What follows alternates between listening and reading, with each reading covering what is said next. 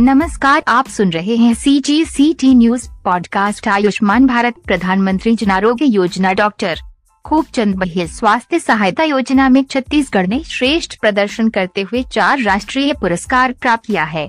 केंद्रीय स्वास्थ्य मंत्री मनसुख भाई मंडाविया ने राष्ट्रीय स्वास्थ्य प्राधिकरण द्वारा आज नई दिल्ली में ऑनलाइन आयोजित आरोग्य मंथन में प्रदेश को ये पुरस्कार प्रदान किए।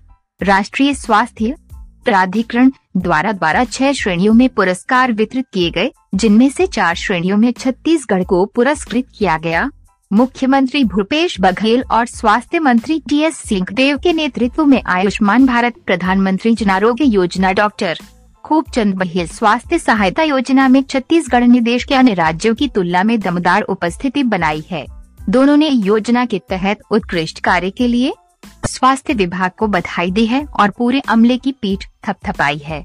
छत्तीसगढ़ को च्वाइस सेंटर्स के माध्यम से देश भर में सबसे ज़्यादा आयुष्मान कार्ड के पंजीयन के लिए प्रथम स्थान मिला है। राज्य के प्रत्येक परिवार के कम से कम एक सदस्य के आयुष्मान कार्ड पंजीयन में भी छत्तीसगढ़ ने पूरे देश में पहला स्थान हासिल किया है। सूरजपुर ज़िले के भयाथान विकास खंड के कुसमुसा गाँव के च्वाइस सेंटर संचालक सुनील कुमार कुशवाहा आयुष्मान कार्ड पंजीयन के मामले में पूरे देश में दूसरे स्थान पर हैं।